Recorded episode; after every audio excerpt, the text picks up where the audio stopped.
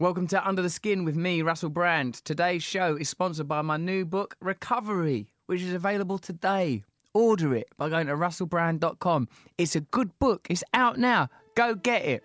Now it's time for Under the Skin.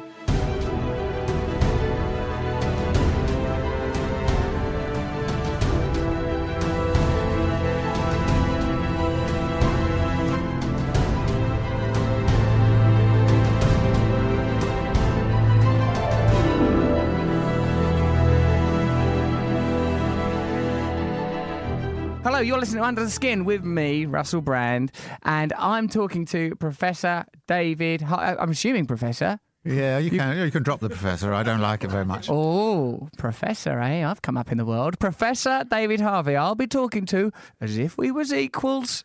Uh, the, the- David Harvey, Professor David Harvey, is the world's leading Marxist thinker. Oh no. That's what it says. So I'm just I'm just reading the script, mate. I'm just reading the script.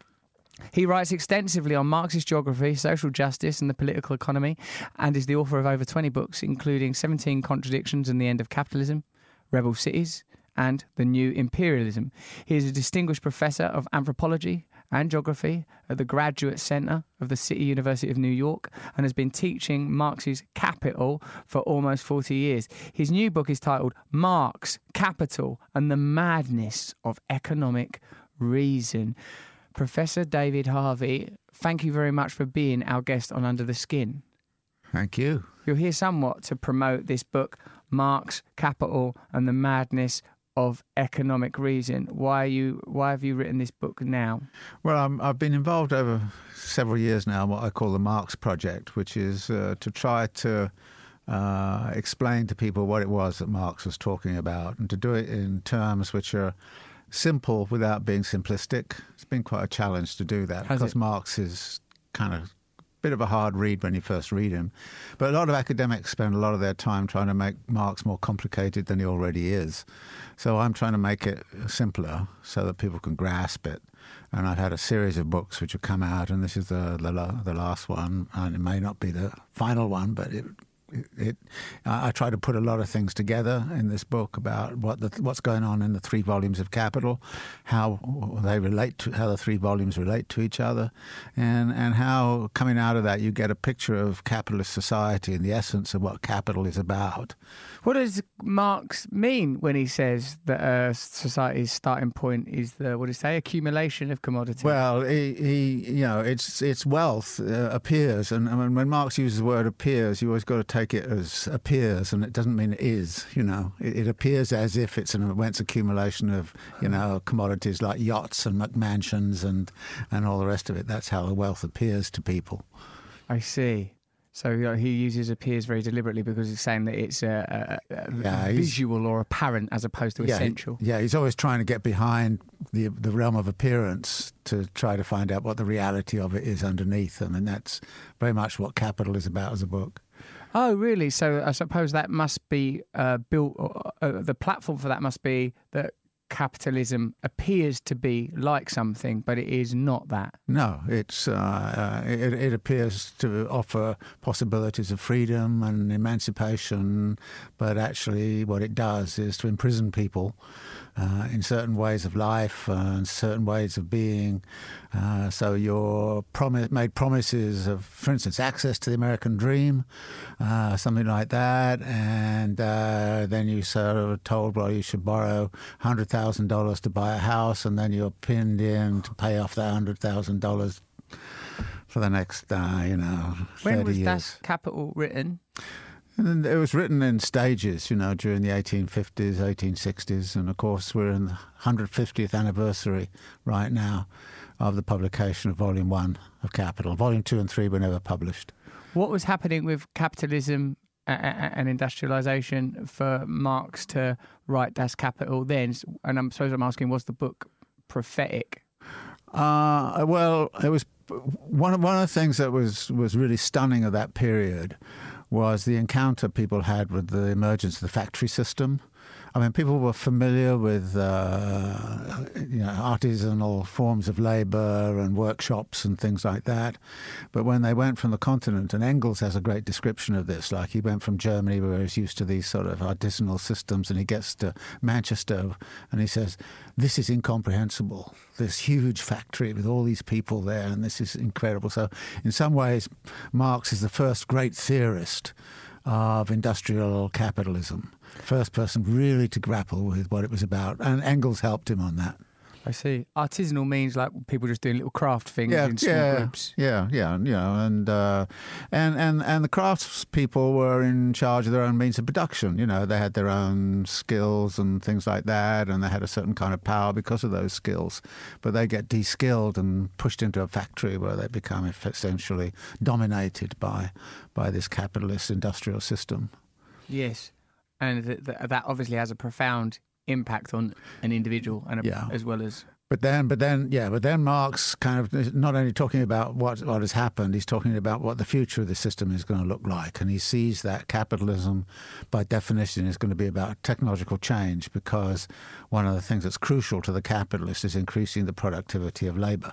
So you want more machines, more you know, bigger all forms of organisation.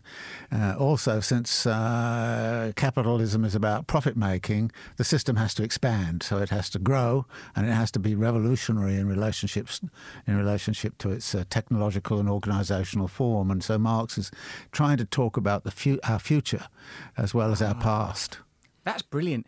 So, what I've already understood in a few minutes of conversation there is because capitalism has essentially built into it its own destruction and our own destruction because it's built on expansion and profit and and as you said must have as its creed continual technological advancement and efficiency it's ultimately destructive so its essence must always be concealed so it must always appear to be something that it's not because Yeah. otherwise people will go hold on a minute this is going to ruin us No, I basically, I mean, look, uh, I've been around a long time, and I remember in the 1960s, uh, there were all these people who were saying, we've got to deal with global poverty. How do we deal with it? Capitalist development's the answer. Well, it didn't work. It made things worse. Mm. So I heard the same story in the 60s and the 70s and the 80s, and we hear it today. Mm. We've got all this poverty around, and the, the way to do it is to unleash the market and get capital to do it. And actually, what capital does is it produces inequality. even though the the time that Das Kapital was written, it would have been relatively early in capitalism's journey. Yep. Because it's just immediately post industrialization. So that's a particular type of capitalism, isn't it, that's facilitated by industrialization? Or it, what, was capitalism prior to Well, industrialization? well, two things to say about that. I mean, when Marx was writing, capital as a, as a as an economic system dominated only one in very small corner of the world. I mean, it was basically Britain, some parts of Western Europe, and maybe Eastern United States, and that was it. That was that was, if you like, the geographical terrain within which the capital accumulation process was operating. Now it's global. It's happening in China. It's happening in Africa. It's uh, it's happening in India and Indonesia. So we're no longer sort of talking about uh, something that's occurring in a little corner of the world. We're talking about something that has grown to the point where it's now become completely global. So that would be the first point to make. The second thing is that in terms of its temporality, one of the things that happens is in competition, speed up becomes very important. If I can turn over my capital faster than you, I get the profit and you don't. So there's an incre- incredible, you know, incentive under capitalism to move things faster. So we get this speed up going on, and the speed up of technological change, and the speed up of, of the turnover time of capital, and the obsolescence time. I mean, how many new kinds of t- phones have you had in the last ten or fifteen years? I mean, this is a classic. Capital moves into those areas where it can actually turn over times as fast as it can, and this creates a great deal of stress in people's lives. Yes. That actually keeping up with the speed of, of everything is kind of crazy. It's too much and it's unnatural and it has no marker but its own. It's not it's not indigenous, it's not a natural marker that No. that marks out its time, its minutes, its seconds, No. but one that's only to Right. To inspire cons- consuming. You know, Capital came out with a definition of, of a civilized society, which is kind of one where workers do what they're supposed to do. And it always talked about, you know, pre capitalist societies as being uncivilized. And there's some studies of those societies and say the working day for many of those societies was something like four hours. Brilliant. Wouldn't I you like to? rather Wouldn't, wouldn't, wouldn't you like to live four hours a day and then the rest of the day you did what the hell you like? Freedom, actually, freedom, free time, is one of the uh, one of the great emancipatory possibilities that exists within capitalism. We have all of these equipment, which is about you know making things go faster. But are people having more free time? The answer is most people feel more pressed on their Yes. time now than ever before. Stress is a necessary component. I can see how like the inducing a state of fear is a requirement for that system Yeah. to function and to continually speed, and how it utilizes biology and uh, and psychology to perpetuate a sort of this sort of, it's a kind of terrorism of the mind. Yeah. And it connects also to, you know, Marx talks a lot about the, the problems of uh, realization and that uh, capitalists need to sell their product.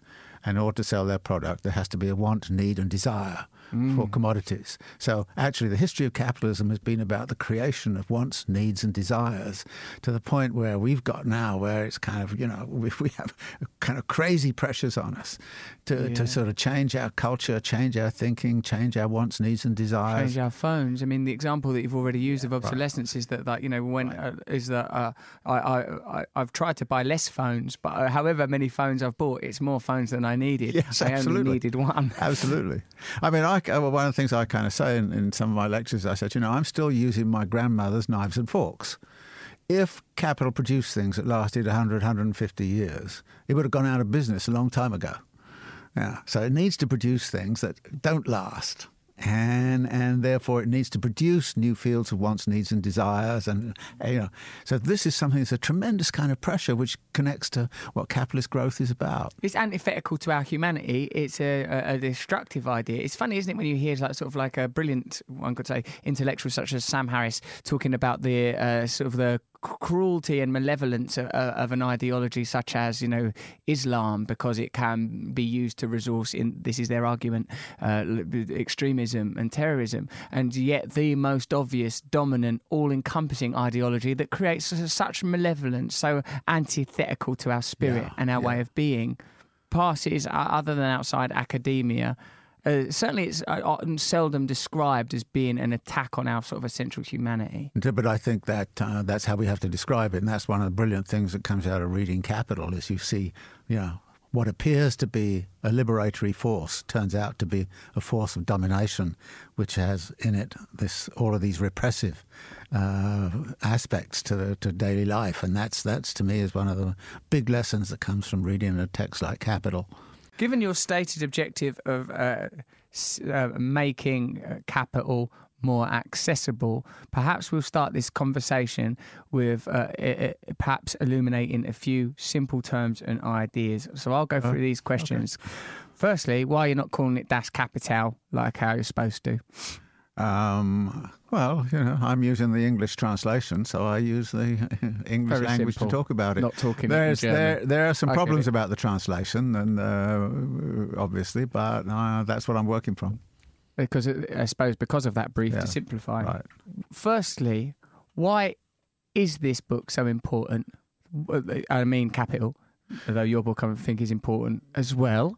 I'm not trying to belittle your book. So why is capital and why is it an important book? What's in there that's relevant to people today in, in 2017 after we have endured the idea, the negative stories about communism? Like, why is this book? Why is capital an important thing for us to understand well, now? First off, uh, you know, Capital as a book is not about communism. oh, It's uh, it's about it's a critique of capitalism, and it's not even a critique of capitalism in every respect. It's a it's a critique of how what I would call the engine of capitalist development uh, works, uh, how the laws of accumulation of capital work, because capital is an expansionary system. It's constantly expanding, and how does it expand, and what kind of stresses does that do that does that create amongst working people? What kind of stresses in relationship to cultural evolution? What kind of stresses in relationship to environmental questions and, and, and the like? And we're surrounded,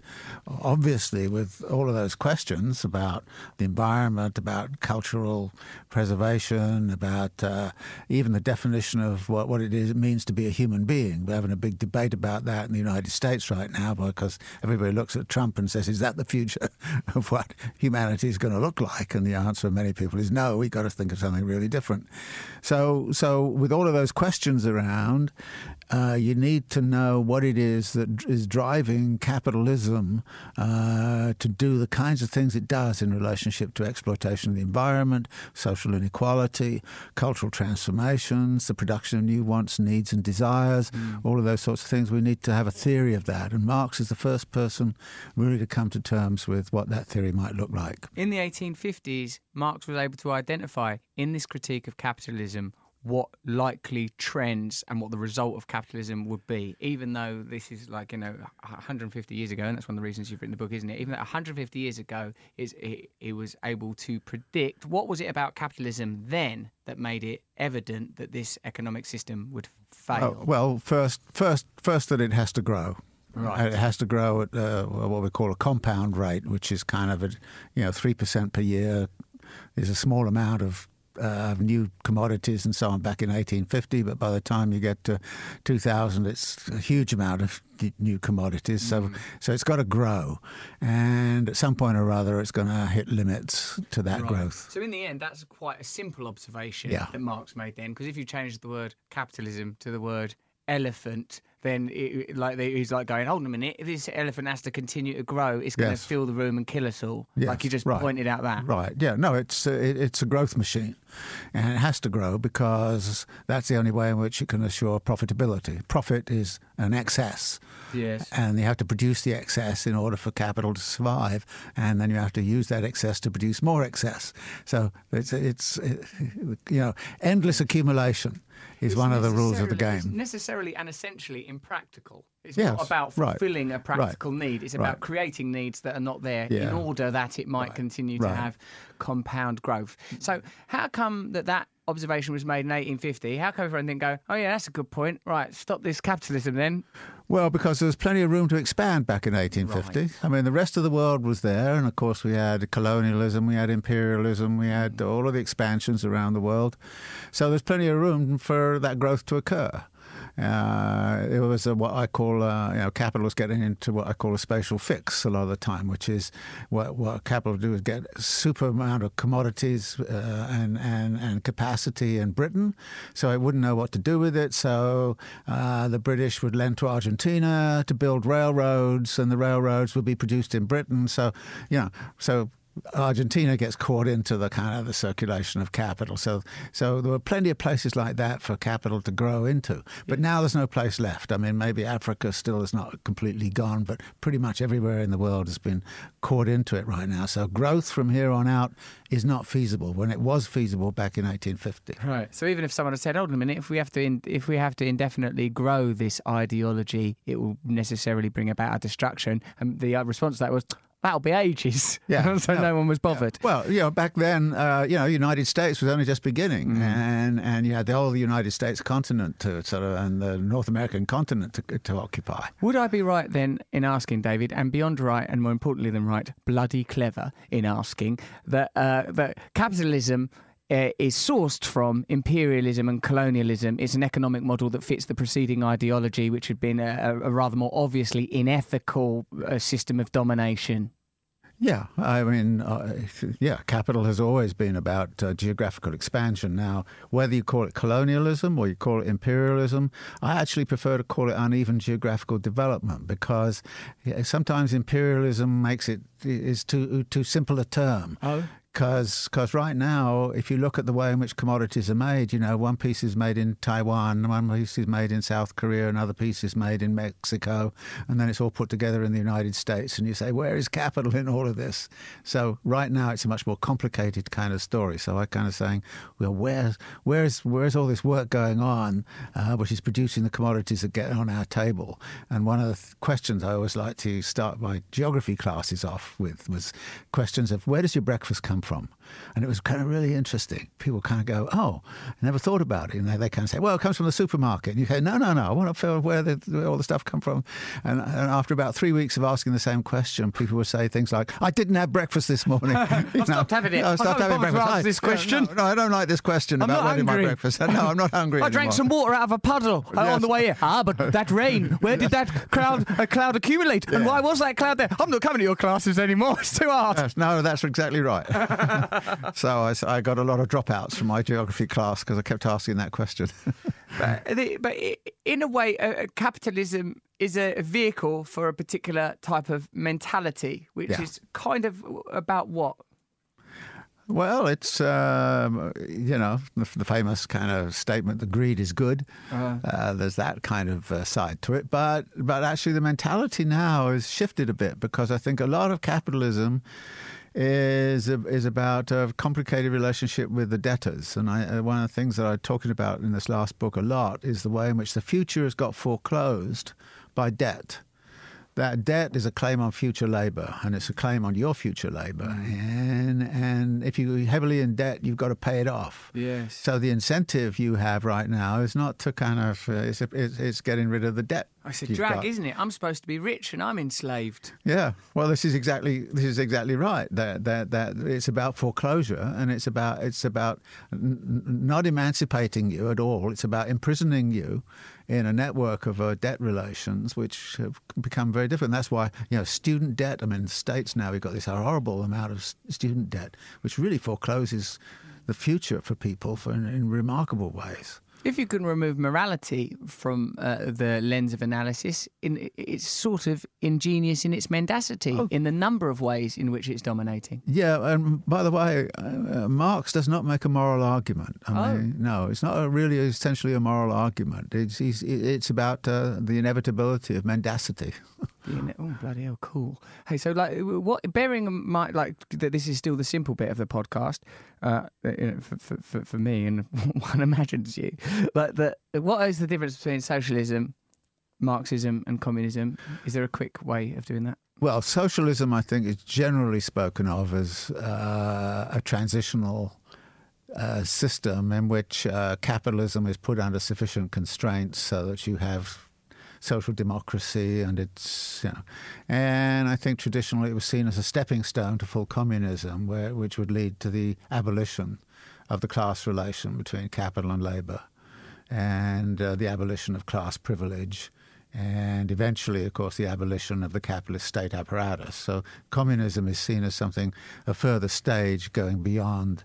Uh, whereas under socialism, elements of the uh, capitalism would still exist, the market system would still be there, money of the sort that we use and uh, accumulate would still be there. But under social, under communism, a lot of that would then uh, disappear. Marxism, uh, for me anyway, is is a mode of analysis.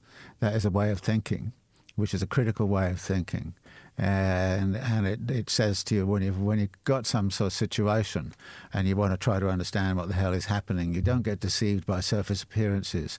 You don't get deceived by ideological kind of bluster. You get you, you, you do an analysis and for yourself, and you come up with an understanding of what's really going on here. And when you understand what's really going on here, you can then act uh, against what is really happening in a, in a deep way rather than simply deal with surface symptoms.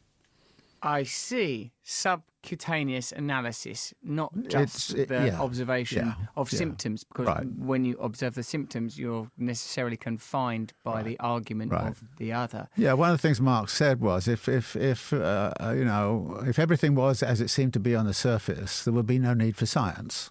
so we look at we look at the sun, and it looks like the sun's going around the Earth, but we find out well, it isn't. You know, it's, it's the Earth rotating. So that's another this podcast. Is, this Christ, better write, is, write that down. this is uh, so that's what that's what Marx means by appearance. uh, Yes. and, and and the reality behind it. So it's uh, and and you know most scientists I think would recognise there's a difference between symptoms and you know what the underlying cause is, and most medical practitioners would, would recognise that difference. And Marx is trying to do a kind of constantly trying to do a forensic kind of uh, inspection of a capitalist system to find out what these symptoms, which you see on the surface, like increasing inequality, where where those symptoms uh, are coming from in terms of what's producing them. Yes, I see. Um, may I ask, when uh, like recently we spoke to Al Gore. We spoke to Al Gore about climate change. Al Gore, uh, like talking to us about like how you know, in a sense, I suppose his uh, raison d'être and explicit mission, which seems to have uh, s- some nobility about it, is to galvanise and enthuse people about being sort of responsible. But when I was talking to Al Gore, I kept thinking and in fact saying, yeah, but hold on a minute, if you need that to stop, can't you? There's there got to be sort of some stern and, and definitive regulation of that. Otherwise, it will just carry on. Like, and in this case, like defiant and absolute regulation of energy uh, companies, certain kinds of trade, certain kinds of labour. So, in in capital, is it dealing with like saying, well, there's no point just asking people to, you know, turn the tap off while they clean their teeth. It's much more important to say, well, you can't have that amount of profit. You can't operate in that way. Is that what is that? Crit- does that critique reach those kind that, of that conclusions? that's a, that's a very good uh, point. I mean, uh, w- w- my view of uh, Al Gore is that he thinks that you can actually solve the climate change problem within the parameters of a capitalist system, Mm. and that he doesn't want to. You know, do away with capitalism. He was, he's trying to protect capitalism from the consequences of climate change. yeah. Whereas I take the view that the, the main producer of climate change is, of course, the driving force of capital accumulation. And until you've dealt with the driving force of capital accumulation, you're going to get all these promises about you know new technologies which are going to solve the problem and, and so on. Uh, but you're not going to get a fundamental kind of a solution without challenging capital itself. So it's kind of futile, isn't it? And it's sort of sort of using the means of a kind of a contemporary consumer society in that it's about your individual choice and you should individually recycle and individually do make these kind of choices. right. Um, there's a thing I'm very interested in, and I keep asking people about it, and they don't know, so I'll ask you. There's this thing I read Gandhi said. That he went, "This is him. No point us kicking out the British and then us just doing their job for them." Uh, what India is is a country of seventy thousand villages that's built on craft economies where everybody works all the time. We have to focus less on mass production and think instead of production for the masses. And to do this, we're going to have to break our spell with commodification. As long as people are thinking we've got to get more and more stuff, Right. we're going to be in trouble. Now, that is where it starts to interface with the individual. But I like this thing he said about 70,000 village, each one auto- auto- autonomous, independent, and trading only in excess and being where possible self sufficient. What's he saying there, Gandhi? Is, he, is that coming Well, from. it, it, it's it's a utopian vision in some ways, and I'm not against utopian visions. You Well, need be that a bit out of of order if you were. Yeah, right. I hate utopia. Oh, you do? Oh, I, I know. I kind of I like a little bit of utopianism. yeah, it's once in a while, every half hour. No, I love it. I don't. I don't entirely rely, rely on it, and and I think that that that what what Gandhi's saying is that there is a way of organising production and consumption which is radically different from that which is given by the industrialisation model, and he was faced with uh, you know Nehru and developmentalism, which was to bring in factories and solve the problem that way. And uh, Gandhi's saying no, there's another kind of solution. Where I think uh, there's a there's a problem with, with that is in a situation of very strong population change and population growth. Yeah, the seventy thousand villages, well, but they're, they're growing, and and, uh, the- and there are other issues which arise, like uh, how, how do you how do you deal with local famines under circumstances of that kind? I mean, if you get crop failures amongst say twenty thousand villages in a certain part, then how how do you support uh, what happens there. So the, the, his assumption is that there'll never be a crop failure, whereas historically there are crop failures because of climate issues and other malpractices and things like that. So you need to have uh, an organisation that can deal with the with the possibility of crop failures and and, and can redistribute uh, wealth between the villages when it's when it's really necessary. And the other difficulty is when they're independent and autonomous villages. Some of the villages will start to get very affluent and very rich, and some of them will get very poor. What are you going to do about the inequalities of incomes between different villages? So Gandhi didn't think about uh, those those sorts of things, and I and I think you have to think about a form of organisation that will put all those village economies together. So you believe that like a, a anarcho syndicalism it, it is, uh, I suppose, a version of what Gandhi was talking about. I, you could go to anarcho syndicalism from, from from what he's talking about. I don't think he would want no? that at all. But but but you could move in that direction. And of course, there's a lot of interest these days in in solidarity economies and autonomous uh, development in this place, and uh, you know, and there's a there's a great faith in autonomy uh, that somehow or other autonomy is going to be the solution. And my answer to that is I think autonomy is a good thing when you know what you're doing with it, but it's not the solution because if you don't have auto- relations between autonomous groups, you're going to get a great deal of inequality. You're going to get the famine problem. You're going to get all sorts of issues of this kind, uh, which have to be solved by by integrating uh, local economies with each other in such a way that they can mutually support each other in times of difficulty. And so, there's a, so presumably, what you're arguing for and, and, and what Capital is arguing for is uh, the, the the role of the state that the state has to have a benevolent and redistributive role. Not well, that capitalism well, there, there have, well, put it this way: there have to be mechanisms of, of, of redistribution and, and, and the like, and and mutual support and that has to be organised. Now, when you use the term state, we often think about the capitalist state, and I don't like the capitalist state, but, we do need a form of governments and governmental inter- interventions. And I like uh, some of these things where they talk about, you know, Murray Bookchin, for example, had this idea about municipal socialism or, and, and, and local socialism. That is, you'd have autonomous uh, assemblies, but then there would be a super assembly that would, would start to deal with the relations between yeah. and and then you'd have a super super assembly in which uh, you know what's happening in uh, say North America gets connected with what's happening in South Africa, and and issues like climate change are addressed because you need an, a, a, global organization to deal with the climate change problem. It's not going to be dealt with simply by you know everybody changing behaviour, as you mentioned earlier. Yeah. So, so you need so you need some form of, of governmental structure of coordination, uh, and I and I think uh, uh, the autonomy argument is is powerful up to a point, but it needs to go much further when I say that, then people say, "Oh, you're in favour of the capitalist state, and you just want to give state power." And we know the state is a disaster. And yes, well, the current state is a disaster. It's an instrument of capitalist domination, huh. more so, I think, now than it was even in the 19th century. And we see it being militarized, so it can suppress social opposition and social movements. And and so, you know, I, I'm I'm really against the the kind of capitalist state. But but that doesn't mean I'm against some sort of form of government uh, uh, uh, that can deal with these much broader global kind of problems. How would you? How would we ever arrive at that? How would there? How would we have a form of state that was benevolent and acting in the interests of its population?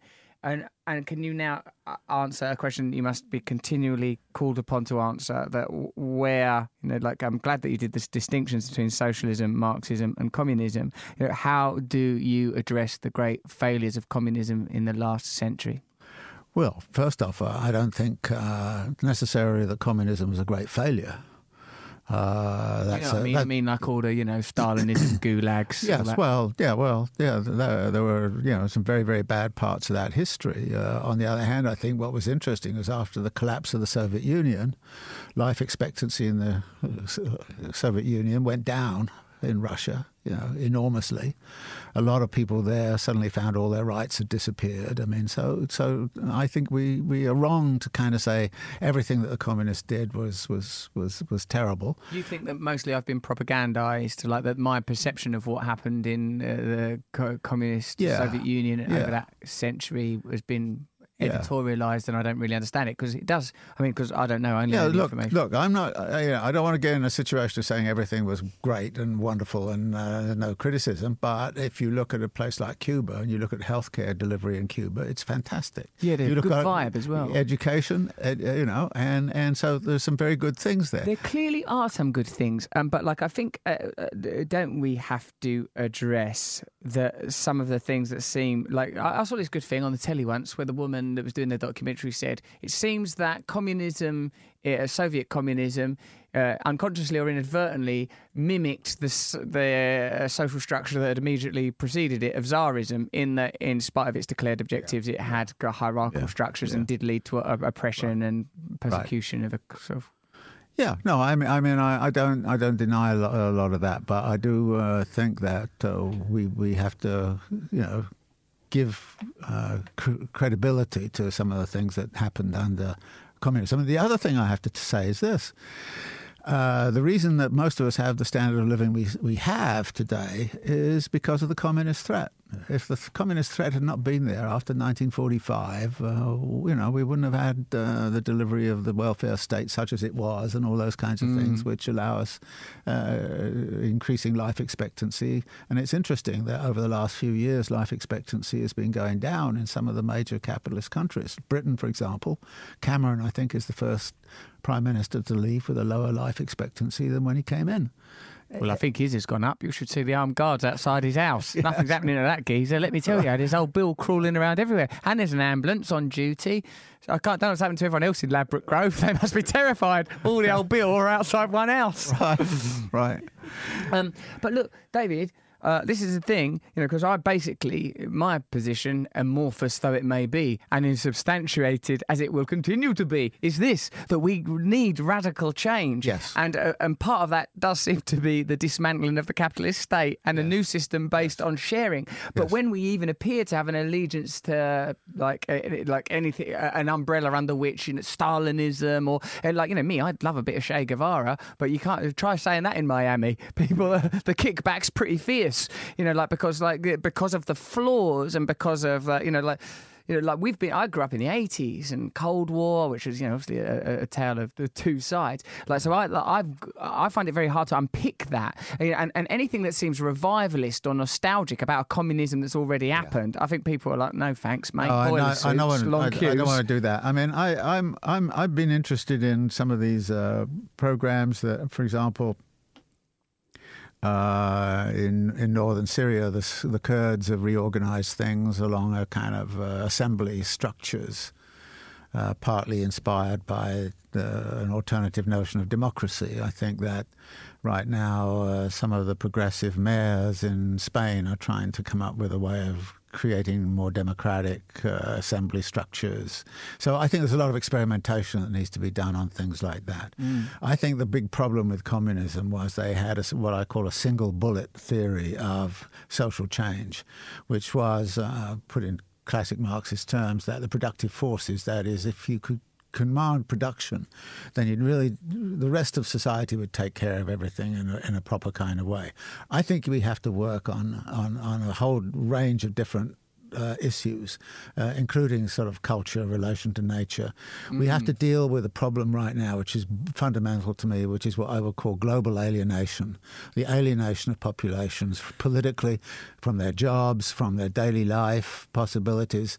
And, and you've got alienated populations all over the world who then do crazy things sometimes. You know, they can be passive for a while and then something happens and you get these sort of seemingly irrational outbreaks of, uh, of craziness and they elect uh, Donald Trump and do things like that. So I think alienation is one of the big, big issues. And when you have populations that are alienated, then, then you can't address it by sort of saying, "Oh, vote communist," because they're as they're as alien people are as, as alienated from political parties like like the communist parties and so on as they are from anything else. So it's hard then to rebuild some sort of uh, trust with alienated populations, and that's a lot of, of political work to do. And, and I think there's an interesting distinction uh, for me between uh, what might be called uh, social media as a form of communication and social media leading to forms of organization. The f- communicative forms are very good, the organizational forms are very bad right now. And Yes. we've really got to think about how to how to construct organizational forms. And I agree with you entirely. I'm not nostalgic about, you know, what the communists did, except that, you know, when it comes to healthcare and, and, and that kind of thing, I'd say, well, we should look at how the Cubans did it, and, or- and education. We should look at how the Cubans Yes, do it. Yes, I understand. You're enamored by the beauty of the original idea, the veracity Yes. of the cri- critique, and the pos- possibility of components of it You said that great. Can somebody take that down? so that's what I'm interested It's in all because been I uh, like it's it. all been recorded. It's all been recorded. Okay. Thank you though for the endorsement. That's going on the poster. Uh, you said that great. I'm going to give that in as a th- uh, as my PhD. I'm not doing a PhD. I'm doing the other one that begins with M. I'm really going to have to start listening in those lectures. Um, uh, that is yes, that you like that, and. Uh, the compliment. I'm so ego led. If someone's nice to me, it takes me about an hour to recover from my graces because I've been given a compliment. Let's just take a while to reflect on the compliment and uh, then we'll move on with the interview. Now, my point is is that w- that's, what's needed is something that, whilst it may be derived from a capital, capital, a book that I've only just learned to say correctly, and now you've uh, making me undo it, uh, like uh, that. I suppose, David, the thing that sort of uh, that interests me, the reason that I'm doing this podcast is I sense that change is possible. I sense that we are being lied to. I I can feel uh, the, the the argument that you made about alienation. It's so it's so in evidence. Um, and I, I went to that Cuba when I was quite young, 22, and it was magnificent. I was there of all things to record a chewing gum commercial, the most oh. vacuous product imaginable. Not even nutrition, just the act of mastication as a ritual and an idea while people starve. And while there, luckily I'm a drug addict, so that was then. I'm clean now. So that means that wherever I go, I have to go and find the people that know where the drugs are. So that means you have to get off the rails. You have to go down the rabbit hole. So I found myself in these things called barrios in Havana, and I liked it. I liked the people, and I liked the um, murals, and there was a sense of joy and glory and potentiality, and cars from the fifties. Why not? And streets painted by people, and this presence of people and people's creativity. And a- as you say, the absence of that set alienation that comes when you don't participate in your city, when you don't participate in your culture, when you know you have no power, when you know you have no meaning, how lost you feel. I, I felt something different then, but I was on drugs, so you know all of my experiences were being filtered through drugs. Uh, but uh, you know, and that's before I knew that they had bloody good dental care. You know, like you know all of that. But what I feel like when we're posing uh, uh, uh, uh, an idea to people now, I, I think what like in there, what what did uh, Lenin, Trotsky, the Bolsheviks, etc., take from that book Capital and use in the the revolution in communism, and how did it become? You know, like uh, the, the the failure that it became. Even if you take as failure the, the fall of the Berlin Wall, the end of the Soviet Union, and what's happening in Russia now. Yeah. See that that's a question I, I often get asked and I back away from. I kind of say I kind of say, look, uh, you know, Lenin and Trotsky and Bukharin and all these people they read Capital and they took certain things from them and they did certain things from them. Our job right now is to read Capital and find out what we want to do with it. What shall we do? Yeah. Well, What- what are the first off, first off, you've got to learn how to read it. You know, and and and that is not initially an easy thing. and That's why I hope some of the things I write help people get into it. That's and- going to be vital because no one's going to read it. You're going to have to do that. That's really important. Yeah, and and and uh, you know, and I have these things on the web where you can do the you can. Uh, there's a course on Marx's Capital, Volume One and Volume Two on the web. You know, and you can take it on the web. Um, so so yeah, open it up, but in the process. Make sure that we understand what it is that, that, that Marx is really teaching us about uh, the nature of this system, and that, you know that comes back to the. It's not what it appears to be on the surface can we develop a way of critique so that I want to I want to educate people if I can, not necessarily to regurgitate Marx because that's not the point, but to use his mode of an analysis so that you can start to see, okay, these populations are alienated. Why are they alienated? Where does the alienation come from? What's it got to do with the nature of the labour process? Why is the labour process the way it is these days? Why did capitalist technology decide that it wanted a labour process which disempowered the labourer? Yeah, why is why is that there? Why is it as and, and, and Marx has this wonderful thing where he starts off one of his chapters and he kind of said John Stuart Mill has this problem. He says, look, we have all this labour saving machinery right now, and you would have thought this labour saving machinery would lighten the load of labour. And John Stuart said, but the funny thing is, is it seems that it doesn't. That actually it makes a lot of the labourer worse. And Marx says, well, of course it does. Because the purpose of the machinery is not to lighten the load of labour, it's to extract more value and more surplus value and more profit from the labourer. So, of course, if the machine can help you do that, then that's what it does. Yes. So this is what. So this gives you an understanding of capitalist technology, which evaded John Stuart Mill, but which Marx sees very clearly, Yes. and we see very clearly, and say actually the purpose of technological change. Yeah, well, I mean, there are all kinds of purposes, but with military and all the rest of it in there. But one of the big purposes of it is to disempower the labourer. Yes. And, Yes. and when the labourer is disempowered, guess what? They become alienated. yes. Guess what? They start behaving in an alienated way. You know, I mean, when you've got these things sort of going on, you're kind of saying, well, these are the kinds of insights that come out of reading Marx's Capital. And you kind of go, wow, you know, once I've got that insight, I can't look at any discussion of technological change and imagine it's got some socialist utopia attached to it, as, you know, some of the people writing these days do. The, uh, the artificial intelligence is the new, you know, socialist utopia.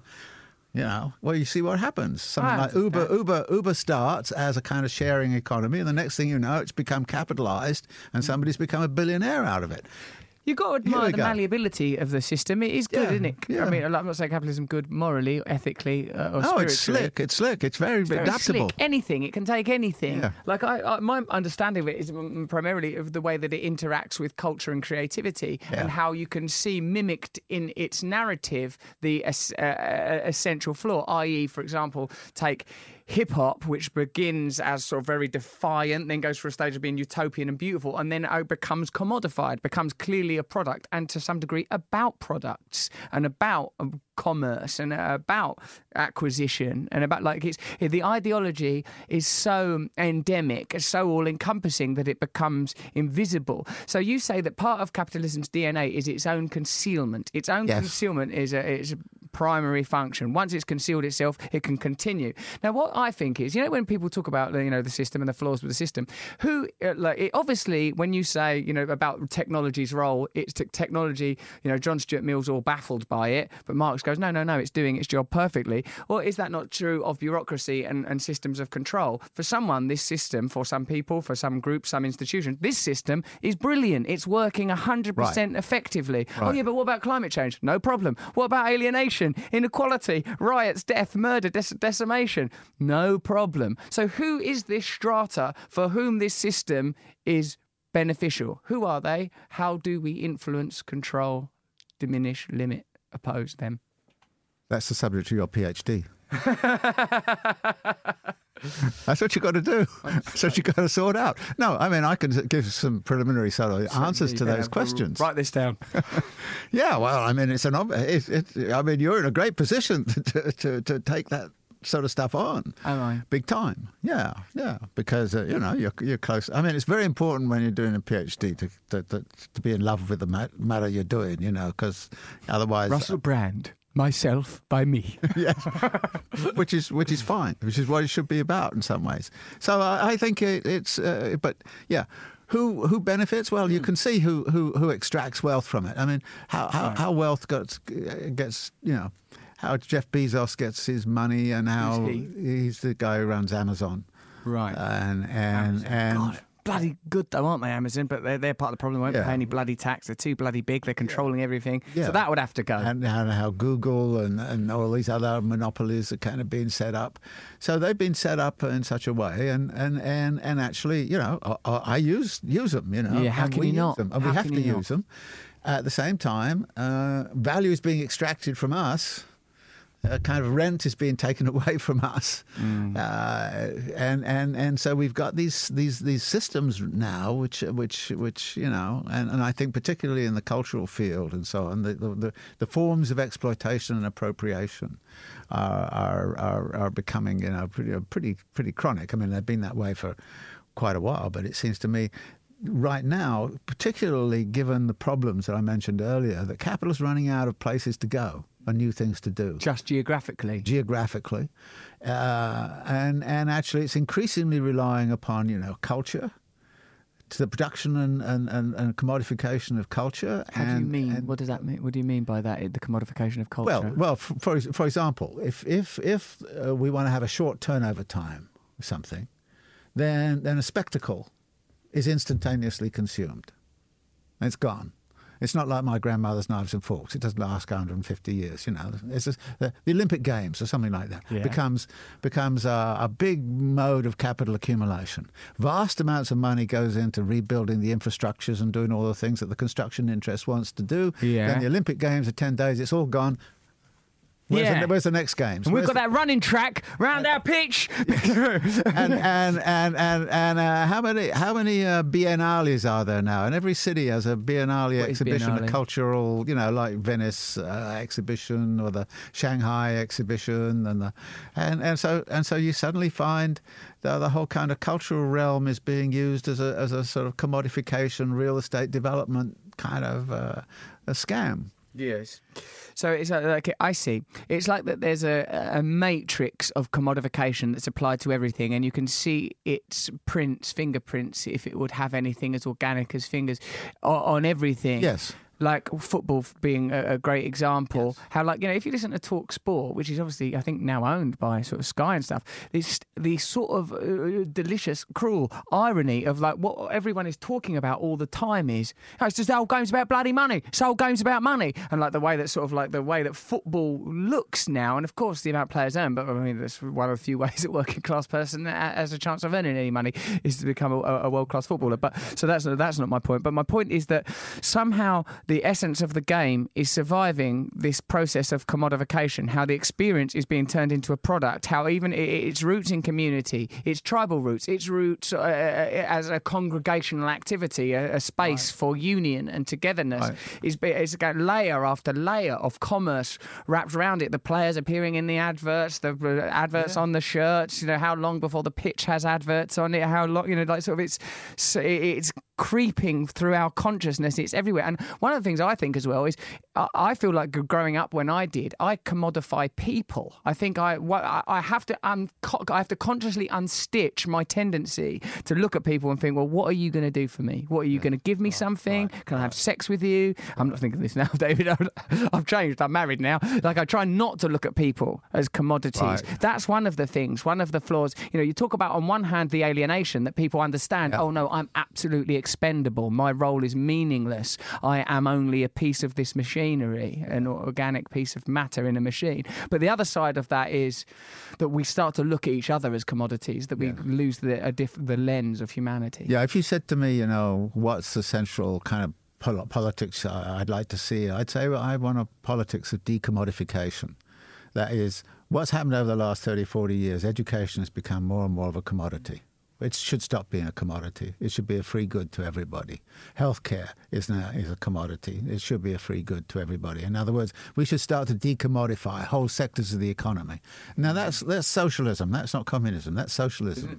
That's that. That's a socialist pro- project. And you're right. We should also stop, de- you know, start decommodifying others, so that we start to look at others as people instead of instruments of our own, you know, uh, our own activities and and, and trying to ex- exploit. Uh, Because them. if it, our economic ideology requires that it does things as sort of biological and psychological as stimulate limitless need and desire in order to perpetuate itself, then it has also colonized the consciousness and the lives absolutely. of the individuals beyond their economic role because Yes. it requires their spiritual role be beholden to its ideology yes. also. No, and I think the decolonization of uh, and, and the decommodification, it, uh, those are the kinds of general f- fields of endeavor which we can start to do things on right now.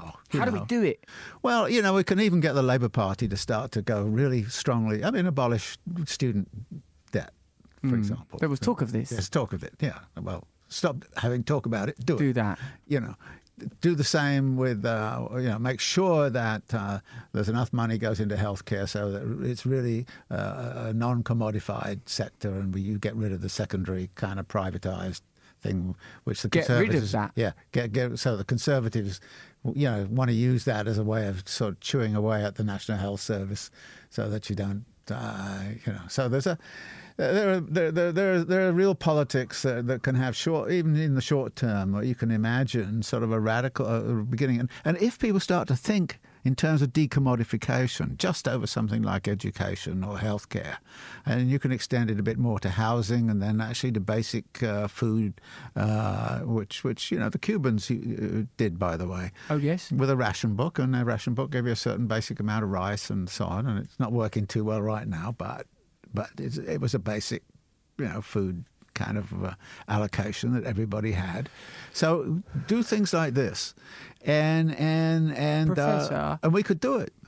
You know when like the people come out of a cult like Scientology or you know uh, another right. cult, they have to sit them down with someone who goes, "All that stuff you've been wired up with, it's not true." And they come back to your mum and dad or yeah. whatever it is. Now, how are we going to unstitch the conditioning? Generation, generation deep. I when I like sometimes just to make myself feel better, really go and talk to young people and like you know give them uh, bend their ears about my views. One of the things that's very uh, difficult for me uh, as someone, uh, you know, I'm in my 40s now, and I try to feel like I'm a person that has access to the young, and I feel like I can affect people, is to recognise how like they are indoctrinated, yeah. like they want right. the phone. Don't tell them that they don't want the right. phone because they want it. You know, right. how much you earn. They, so they think about money. Right. They, why would they not? How could they not? How do we begin to? Because see, this thing you said, the thing you like most about Marxist analysis is that its veracity and its ability to deconstruct, critique, and reveal essence, epiphany, the revelation of essence essence, the revelation right. of real truth. Right.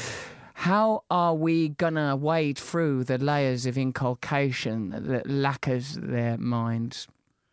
I think you start at various in various ways. I mean, I think Marx's answer to this is first off, you should start to try to identify certain kind of practices, which are very simple practices, uh, over things like you know using people in instrumental ways instead of relating to them as human beings. You know that, that these these these changes can, you know, so the realm of practices is very important, and that can be all over the place.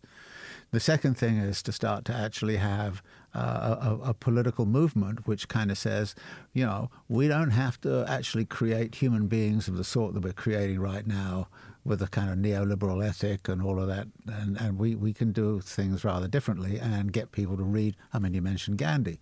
People sometimes read Gandhi and get really transformed by it in terms of starting to think about the world in a different kind of way. And so there's an educational process which then gets embedded in a political movement.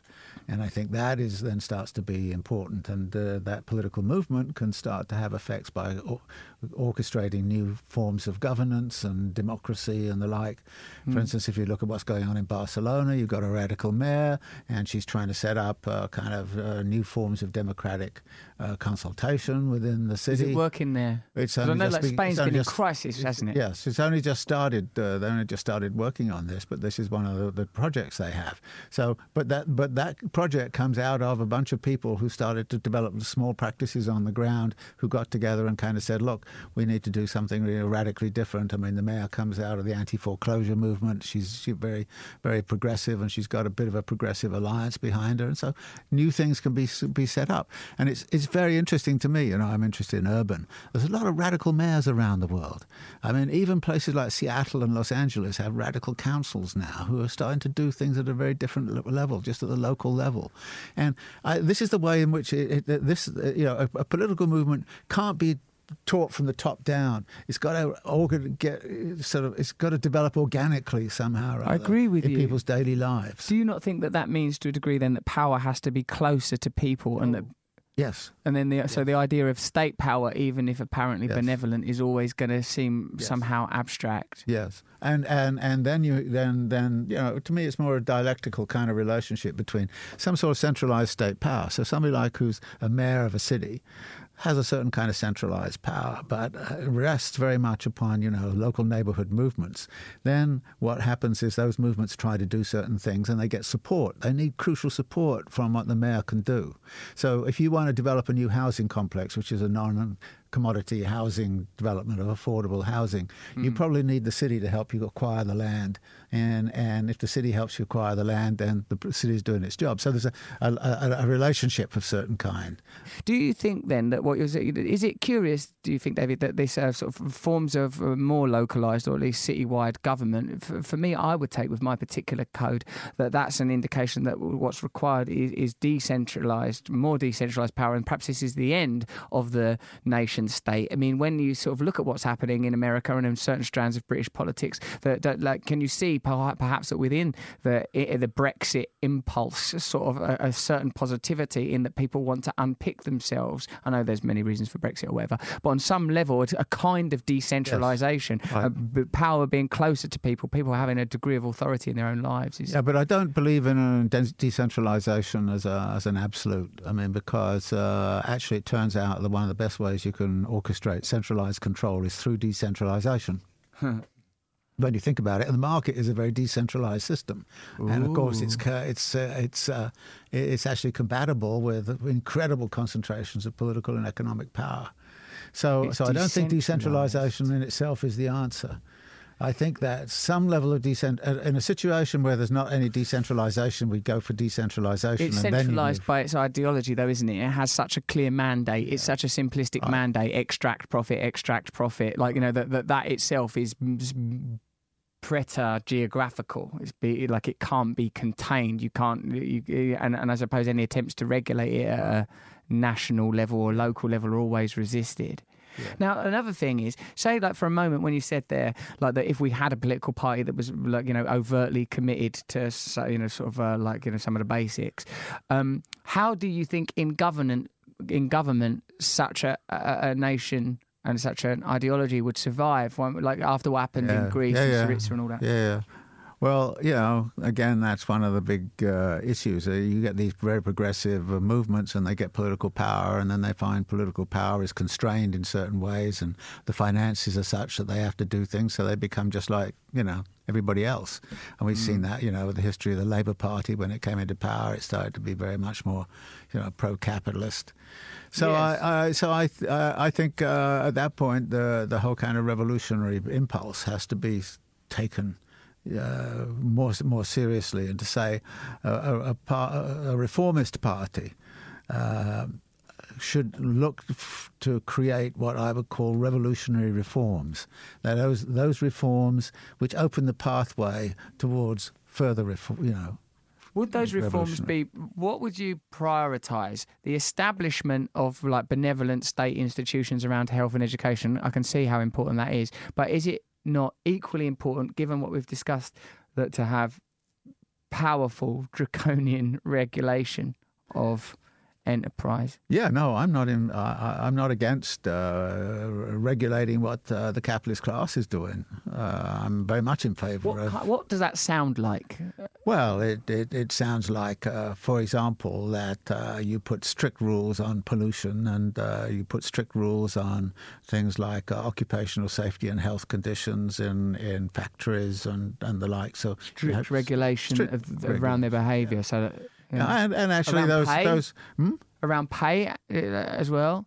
Uh, well, I, I, I, yeah, I mean, I would like to see a. Uh, I mean, wouldn't what, what kind of world would it be if uh, actually something like uh, the Mondragon uh, principle, which what was which started out.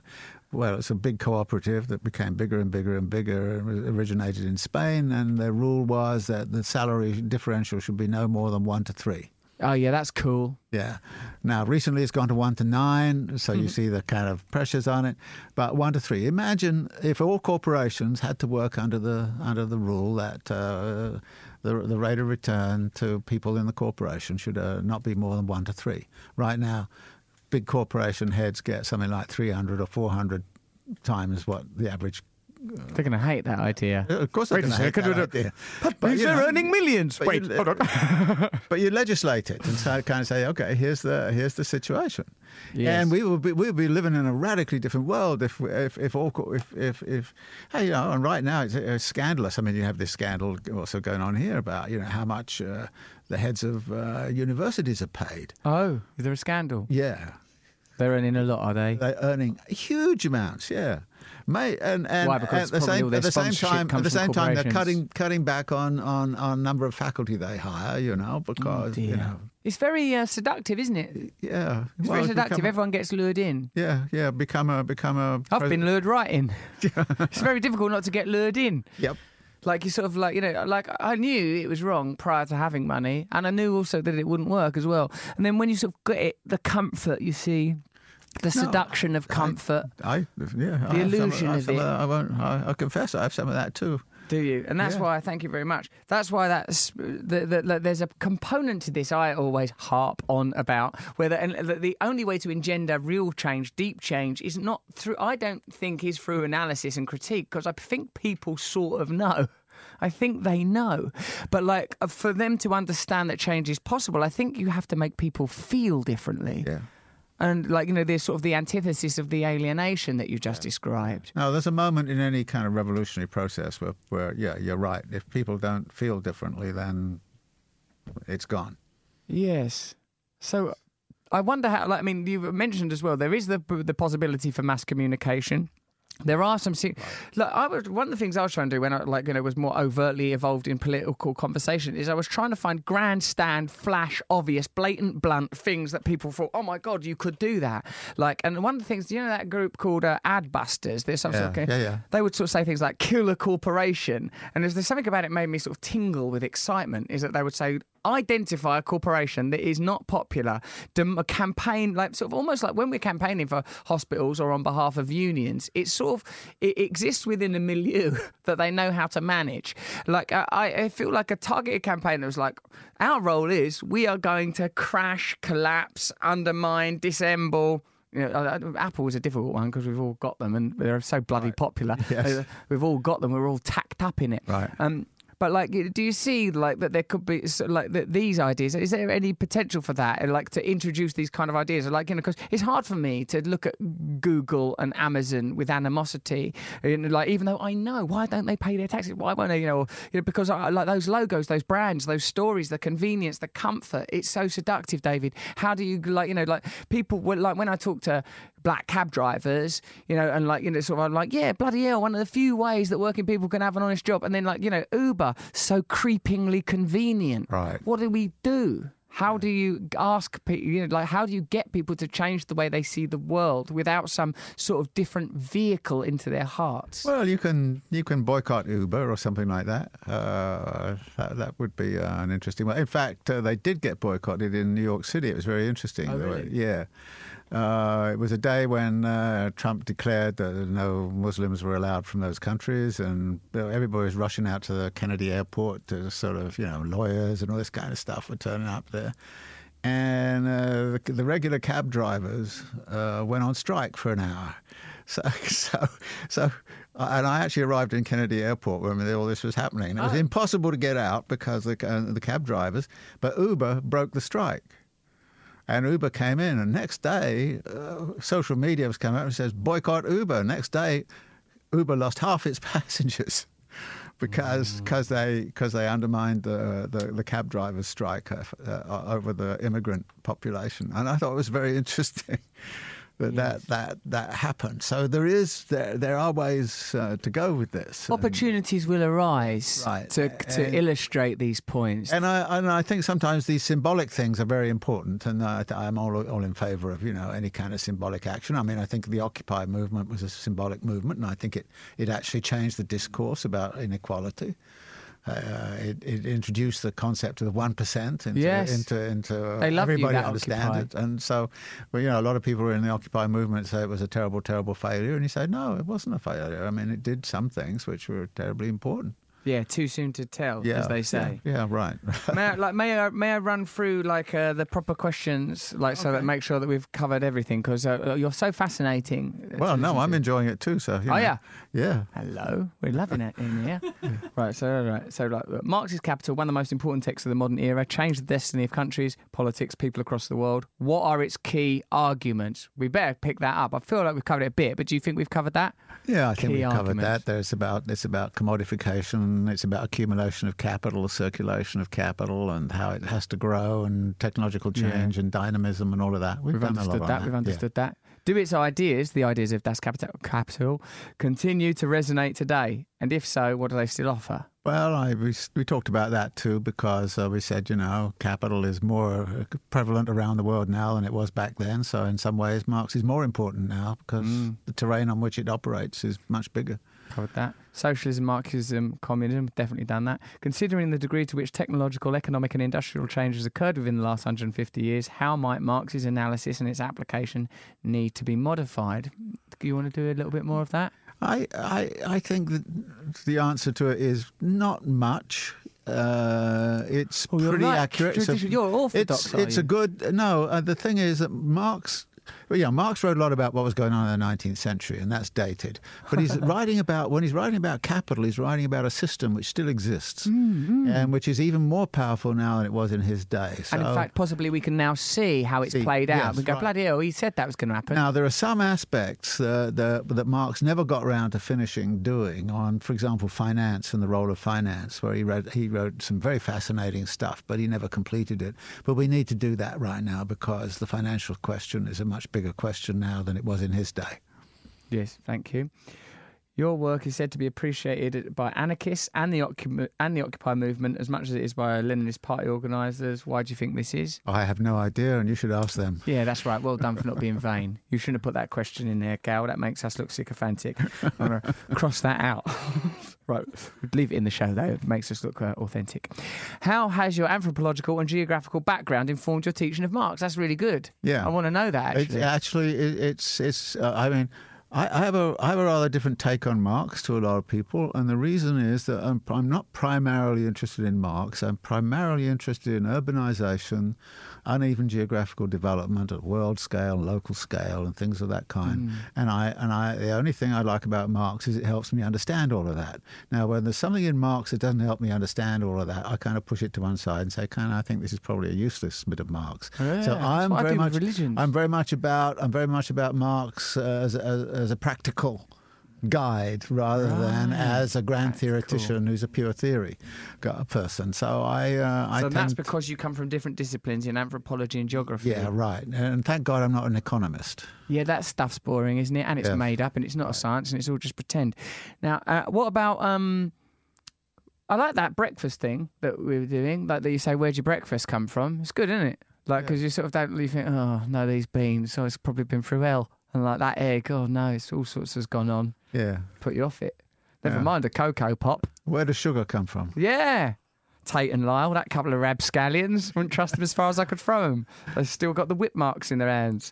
So it's been it's been said we're entering a post-capitalist era. Do we still live in a capitalist society? I can answer that one just after. Of course we do. It's got worse than ever. Oh, it's something that's Yes. worse than capitalism. Maybe Right, you could yeah, say some sort of yeah. terrible, terrible behemoth, Yeah. some cyborg, Yeah. some horrible monster. It's always pretty horrible monster. So it's uh, it's it, it's a monster that has some good effects sometimes. Yeah. Beyonce, iPhones. I don't know. Like there's some Yeah. good bits. Not blaming Beyonce. Will the current system ultimately prove to be fatal to us? I wish it, I could say yes, but the trouble is the capital can continue under the most dire conditions if people don't change it, and I, that's the point. That people have got to change it. It's it ain't going to change. It ain't going to change of its own accord. Right, uh, to change. What are some of the main contradictions at the heart of capitalism? We really covered that with the growth and the dynamism, Gareth. I can't believe that because Gareth does he does all. He's the producer. Yeah, well, he's been reading it very hard. Could you ever love me, Gareth? Where are you going with these?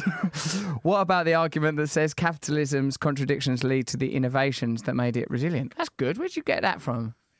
Yeah, well, yeah. Look, there's a lot of invention going on under capitalism, and it's very use. Some of it's very useful. I mean, what would we do without Velcro and things like that? You know, I mean, like- Velcro. That's your example. Well, you know, it's trivial things like that. But on the other hand, if you're struggling and you've got a, a, a, broken arm and you need to fix it up and you've got Velcro, eh, boy, is it good. Oh, that's the most I've wanted to cuddle you in this entire interview. you write about how cities are the heart of both capital and class struggles. How might cities be reorganised in more socially just and ecologically sane ways. Well, that's one of the big projects I think that we've got to have is how to redesign cities so that they're much more uh, available to the population, where they counter the alienations which currently exist about mm. uh, urban life. And uh, actually, it's interesting if you look at it over the last 30 years, most of the big movements going around the world have been urban movements like Gezi Park, about what happened in, in Brazil uh, in, in uh, 2013. Uh, you know. So and, and, even Occupy was a, much, a lot of it was about housing and urban questions, and, and not about what's going on in the factory. Hmm, that's interesting. Wonder what that means. It means that actually that people are as concerned about the qualities of urban life as they are about the qualities of uh, their employment. Yes. they've always they've always been involved in both. But one of the things that Marx was a bit biased towards is he biased towards production yes. and not necessarily because to, of the time he was writing, yeah, probably. Yeah, eh? yeah. So so I, I, I would always want to correct that a bit in Marx. Also, perhaps because now the the kind of economies in which these movements are occurring, there is no longer sort of mass production in the manner in which there was when Marx was writing. Now people Yeah. working more diverse. Well, you know, in in in many parts of the world, the, the the working class, in the sense of factory labourer, has, has disappeared as as being central. And of course, not in China or Bangladesh and so on, but uh, in North America, Yeah, the yeah. traditional working class has been much diminished. yeah, he said. What did he say? Paul Gilbert was it? Paul Gilbert? He said uh, lanyard, the sort of the lanyard class. Right. He talked about as the new sort of working class. That's sort of interesting thing we heard when we were doing the interviews. Sales of Das Kapital, capital as we now call it, crossing out that D and making that kicking cur, a curly cur, have soared since the 2008 crash. Is Marxism on the rise? I think there's a much greater interest in it. And I think uh, it, the, the nadir was in the 1990s when it was very hard to get anybody to ever look at Marx's Capital. But I think uh, since 2000, it's it's gradually become important. And then the crisis of 2007, 2008. Yeah. Here's some of these uh, big arguments against communism. In the 20th century, it's been directly responsible for killing 100 million people. Did it? Yes, there's a lot of things that can be, you know, very negative Yeah. things, you know. Like religion, that Stalin, and, uh, and and of course Mao made a, a huge mistake, uh, which led to the Great Famine in China. Did where he? About 20 million people died. Wow. Focus. You know, but but on the other hand, it also saved a lot of lives. I mean, the interesting thing about even about the China case, and people get mad at me when I say this. Yeah, okay, 20 million people probably died in the famine, which was unnecessary, bad policies, and all that. It. On the other hand, when Mao came to power, life expectancy in China was 35, and when he died, life expectancy was 65. So he did something right as well as. Yes, I see. You feel like it's your personal role to redress much of the propagandized information that's Yeah. taken as And, fact. and then the problem with the propaganda is it, it emphasizes all the negatives and it never says anything about what the positives were. And we course, need new, as- more balanced propaganda. Yeah, right. On the other hand, no, you're, you're, I understand. One, capitalist economies are based on free exchange. This is a popular claim of capitalism. Is that true? Or is it made up?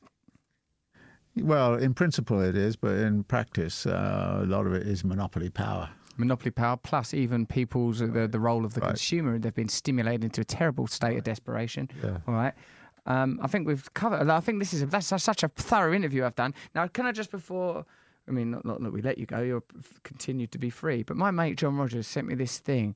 Check out this and see if it makes sense. A number of people in Haringey have formed a company with the aim of buying a large bit of land that will otherwise be sold to a private developer.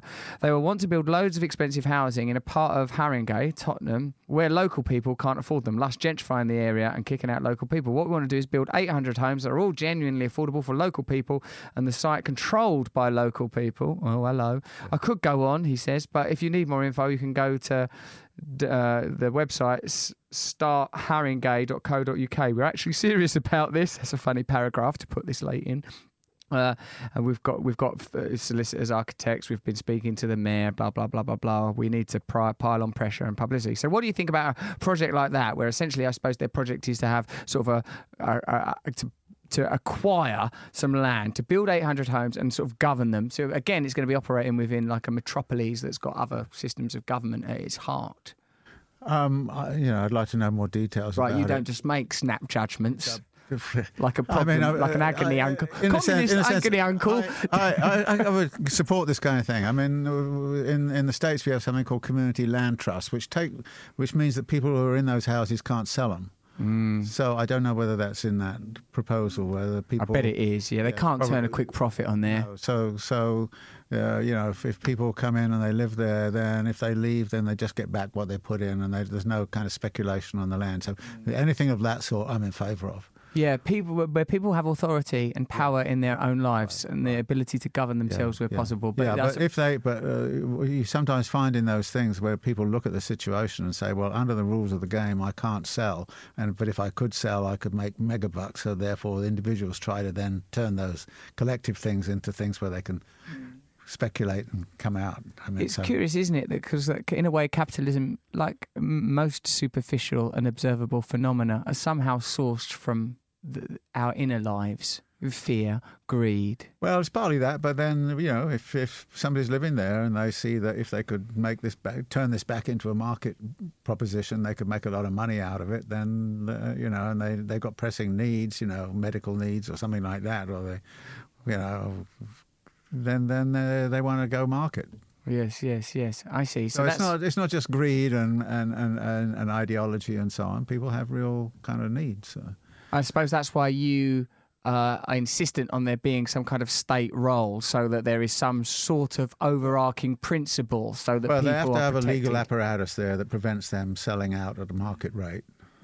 That's some free advice from David Harvey that you've got there from your email. That was someone called Tony Wood, who's a friend of my mate John Rogers. Uh, and finally, what five books have we got to read? Oh, please? that's a terrible. What, you won't do ter- it? Terrible. Ter- well, I pressure. can I can do it, um, but you know, you should get into reading this stuff from any all kinds of different perspectives, uh, and and uh, the sorts of things I would sort of say is. Uh, you, you know, if you read uh, C.L.R. James on uh, uh, Black Jacobins, uh, you know, this. I mean, this is a kind of What does that mean? What is that? Understanding. It's James an on Black understanding. It's an understanding of Marx that comes from from the colonial experience. Put it that way. And and so anybody who's coming from that background, I think, would immediately get sucked into sort of uh, appreciating the Marxist standpoint from that experience. I'd say the same thing about uh, somebody uh, somebody like Silvia Federici who has a book on Caliban and the Witch and, and another more recent one called Point Zero, which is about the experience of women in the whole history of capital accumulation from the very origins to, to today. Again, you know, people would get into that and they would get a certain perspective on the Marxist position, which would come from, from that. And then I had, you know, uh, from from a humanist position, I'd say uh, read Terry Eagleton's book on uh, why Marx was right uh, where Marx, where he actually goes over the whole history of, uh, of, of of Marx's humanist positions that he took and, and why he was right and and corrects a lot of the bad propaganda that you, you've talked about. And Don't then I me for it. then I then I'd say then I'd say actually I'm going to give you a couple of mine. I think Yeah. you should you should take uh, this last one, which is uh, uh, you know Marx, Capital, and the Madness of Economic Reason. Uh, but then I would uh, precede it by reading The Brief History of Neoliberalism, which is about the history of capital accumulation from the 1970s onwards. But it got up to about 2005, so it was before the crisis. Whereas the, the new book has a, a final chapter which updates the, the neoliberalism book and what's happened to neoliberalism since 2005. So I would say, you know, you would get into get into things that way. So I, those- right. those are Expedition of learning. I'm going to start with yours, Professor. Thank you so much for coming on here. Thank you for having me. This has been Brilliant. great. Will you, have I? Hmm? Did you say I've been great or it's been Yes, great? you've been great. All right, brilliant. Thanks. Yeah, thanks. right, right. Hey, you, why don't we go out on you reading this monologue from Shakespeare that you've um, concluded? That's right, out of, out of King John. How come you saw King John? I saw King John because a friend of mine took me there to listen to it, and it's not a great play, but on the other hand, there's this great speech in the middle of it. It goes like this Mad world, mad kings, mad composition. That smooth faced gentleman, tickling commodity. Commodity, the bias of the world. The world, who of itself is paised well, made to run even upon even ground.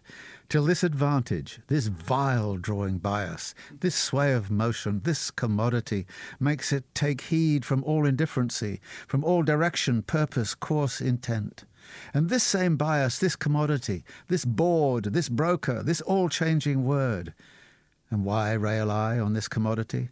But for because he hath not wooed me yet, not that I have the power to clutch my hand when his fair angels would salute my palm, but for my hand is unattempted yet, like a poor beggar, raileth on the rich. Well, whiles I'm a beggar, I will rail, and say here is no sin but to be rich.